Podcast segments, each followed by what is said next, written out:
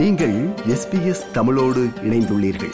SBS dot com dot AU forward slash Tamil எனும் இணையத்தின் மூலம் மேலும் பல சிறப்பான நிகழ்ச்சிகளை நீங்கள் கேட்கலாம்.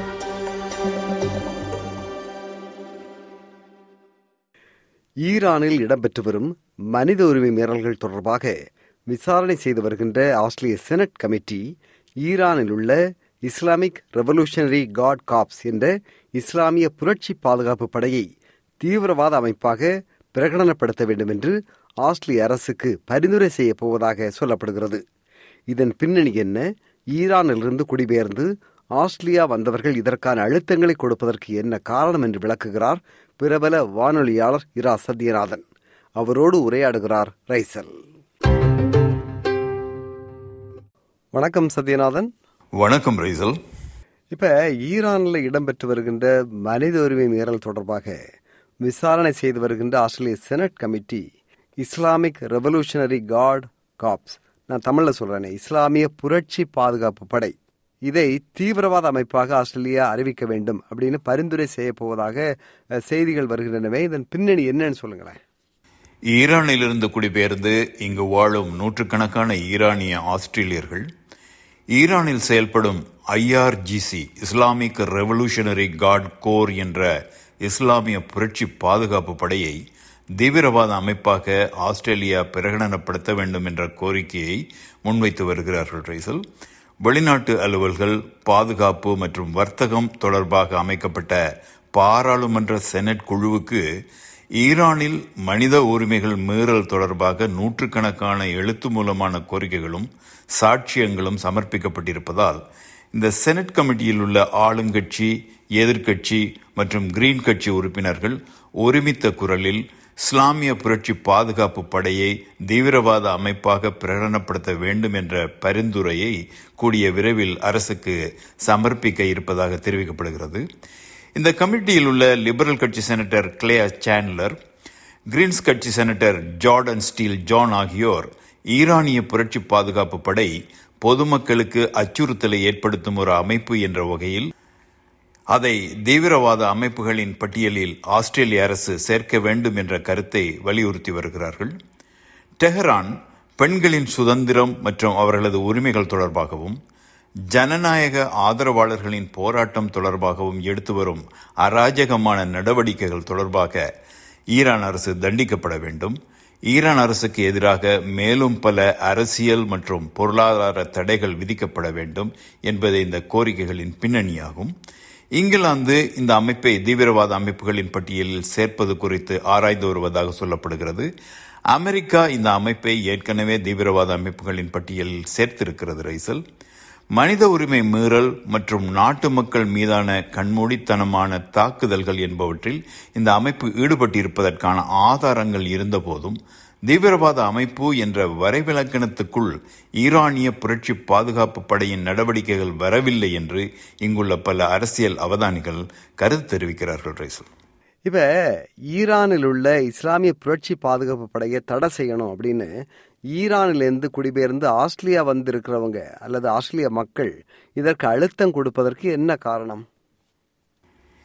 ஈரானின் நடவடிக்கைகள் காரணமாகவும் மனித உரிமை மீறல்கள் தொடர்பாகவும் ஆஸ்திரேலியாவில் வாழும் ஈரானியர்கள் மீது அச்சுறுத்தல் விடப்பட்டு வருவதாக முறைப்பாடுகள் தொடர்ந்து முன்வைக்கப்பட்டு வருகின்றன ரைசல். மெல்பர்னில் வசிக்கும் ஈரானிய ஆஸ்திரேலியரான ஹமீட் என்பவர் இங்கு ஈரானுக்கு எதிரான ஆர்ப்பாட்டங்களில் கலந்து கொண்டது தொடர்பாக இங்குள்ள ஈரானிய தூதராலய அதிகாரிகள் கடந்த மூன்று மாதங்களில் மூன்று தடவைகள் அவரோடு தொடர்பு கொண்டு இங்கு ஈரானுக்கு எதிரான ஆர்ப்பாட்டங்களில் அவர் பங்கு பற்றியது தொடர்பாக விசாரித்ததாக தெரிவித்திருக்கிறார். ஈரானில் மாணவியாக இருக்கும் அவரது மருமகள் அங்கு அரசுக்கு எதிரான ஆர்ப்பாட்டங்களில் கலந்து கொள்ளக்கூடாது என்று அவரை எச்சரிக்கும்படியும் தூதரக அதிகாரிகள் ஹமீடுக்கு அழுத்தம் கொடுத்திருக்கிறார்கள். பெயர் தெரிவிக்க விரும்பாத மற்றொரு ஆஸ்திரேலிய பெண் இங்கு ஈரான் அரசுக்கு எதிரான ஆர்ப்பாட்டங்களில் அவர் கலந்து கொண்டது பற்றி இங்குள்ள ஊடகங்களில் செய்தி வெளிவந்த ஐந்தாவது நாள் ஈரானில் உள்ள அவரது எழுபத்தெட்டு வயதான தகப்பனார் அரச கட்டடம் ஒன்றுக்கு அழைத்து வரப்பட்டு அவரது தலையையும் கண்களையும் கட்டி அவரது கால்களின் மீது உதைத்து இங்குள்ள அவரது மகள் பற்றிய விவரங்களை அவரிடம் கேட்டதாகவும் தெரிவித்திருக்கிறார். இதேபோல அங்குள்ள அப்பாவி உறவினர்கள் தாக்கப்படுவதாகவும் துன்புறுத்தப்படுவதாகவும் இங்குள்ள ஈரானிய ஆஸ்திரேலியர்கள் தொடர்ந்து கூறி வருகிறார்கள் ரைசல். இஸ்லாமிய புரட்சி பாதுகாப்பு படையை பற்றி கொஞ்சம் சொல்லுங்களேன் சத்யநாதன். இது எப்ப நிறுவப்பட்டது ஏன் நிறுவப்பட்டது இது ராணுவத்தோட ஒரு பகுதியா இதன் தோற்றம் என்ன? விளக்குங்களேன். ஆயிரத்தி தொள்ளாயிரத்தி எழுபத்தி ஒன்பதில் ஈரானில் இடம்பெற்ற இஸ்லாமிய புரட்சியின் பின்னர் ஈரானிய ராணுவத்தின் ஒரு அங்கமாக அப்போதைய தலைவர் ருஹல்லா கொமேனியால் நிறுவப்பட்டதுதான் இந்த ஐஆர்ஜிசி இஸ்லாமிய புரட்சி பாதுகாப்பு படை. இது செஃபா அல்லது பெஸ்டாரன் என்றும் அழைக்கப்பட்டது. ஈரானிய ராணுவம் நாட்டின் இறையாண்மையையும் பாதுகாப்பையும் பாரம்பரிய ரீதியாக உறுதி செய்யும் என்றும் புரட்சிப்படை இஸ்லாமிய விழுமியங்களை உறுதி செய்வதோடு ஈரான் ஒரு இஸ்லாமிய குடியரசு என்ற கட்டுக்கோப்பை பேணும் வகையில் செயல்படும் என்றும் அரசியல் சாசனத்தில் அப்போது வரையறுக்கப்பட்டது. இதற்கு மேலதிகமாக வெளிநாடுகளின் தலையீடுகளை களையும் நடவடிக்கைகளையும் தடுக்க முயற்சிகள் மேற்கொள்வதோடு ட்ரெடிஷனல் மிலிட்டரி என்ற நாட்டின் இராணுவம் சதிகளில் ஏதும் ஈடுபட்டால் அல்லது இஸ்லாமிய புரட்சியின் நோக்கங்களை சிதைக்க எத்தனித்தால் அதை அடக்குவதும் இந்த புரட்சிப்படையின் கடமைகளாக சித்தரிக்கப்பட்டிருக்கின்றன. அந்த அடிப்படையில் பார்க்கும்போது புரட்சிப்படை என்பது ஈரானிய இராணுவத்தை விட வலிமை பொருந்தியது என்றே பார்க்க வேண்டும். மேஜர் ஜெனரல் உசைன் சலாமியின் கீழ் செயல்படும் இந்த படையில் ரெண்டு லட்சத்தி பத்தாயிரம் படை வீரர்களும் சுமார் அறுபதனாயிரம் பாராமிலிட்டரி உறுப்பினர்களும் இருக்கிறார்கள். Ground forces navy air force மற்றும் இன்டெலிஜென்ஸ் என்று பல பிரிவுகள் இந்த அமைப்பில் இருக்கின்றன.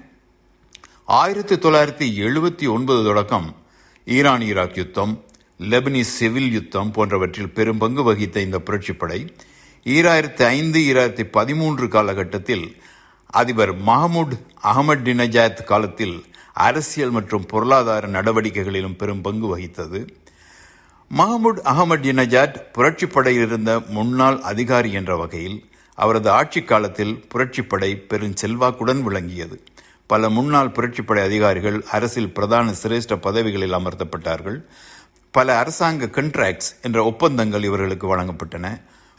பாரிய திட்டங்களை செயல்படுத்த பெருந்தொகையான பணம் கடனாக இந்த அமைப்புக்கு வழங்கப்பட்டது. ஈராயிரத்தி ஒன்பதில் அதிபர் அகமது நஜாத் தேர்தலில் முறைகேடாக தெரிவானார் என்பது தொடர்பான பொதுமக்களின் எதிர்ப்பு ஆர்ப்பாட்டங்களை இரும்பு கரம் கொண்டு புரட்சிப்படை அடக்கியது.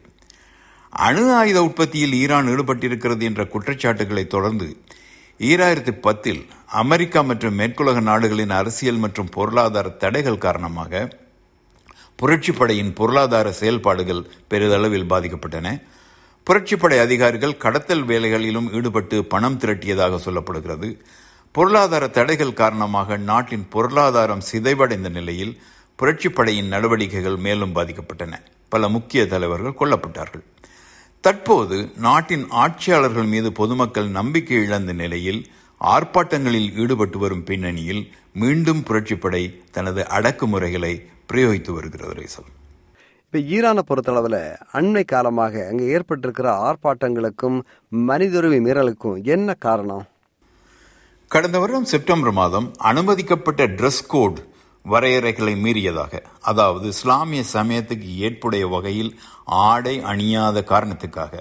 கைது செய்யப்பட்ட மாசா அமீனி என்ற இருபத்தி ரெண்டு வயதான இளம்பெண் கைது செய்யப்பட்டு பின்னர் அவர் கோமா நிலையில் மரணம் அடைந்ததை தொடர்ந்து பெருந்திரளான பொதுமக்கள் வீதியில் குதித்து ஆர்ப்பாட்டத்தில் ஈடுபட்டார்கள். இவர்கள் மீது ராணுவம் துப்பாக்கிச்சூடு நடத்தியதில் ஐந்து பேர் கொல்லப்பட்டார்கள். குர்திஷ் நகரமான சாக்கேஷில் இரண்டு பேர் துப்பாக்கிச் சூட்டுக்கு இரையானார்கள். மேலும் பலர் கொல்லப்பட்டதாக ஆங்கோ ஹியூமன் ரைட்ஸ் என்ற அமைப்பு தெரிவித்துள்ள போதும் இது உறுதி செய்யப்படவில்லை.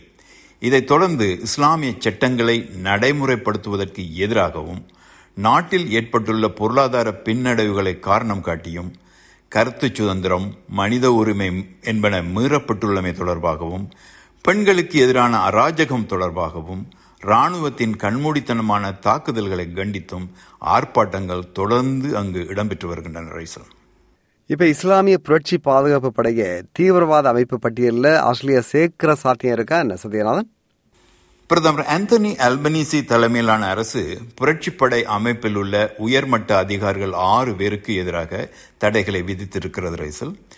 யுக்ரைனுக்கு எதிராக ஈரான் ரஷ்யாவுக்கு ட்ரோன்களை வழங்கியது தொடர்பாகவும் புரட்சிப்படையில் உள்ள உயர் அதிகாரிகளுக்கு தடைகளை விதித்திருக்கிறது.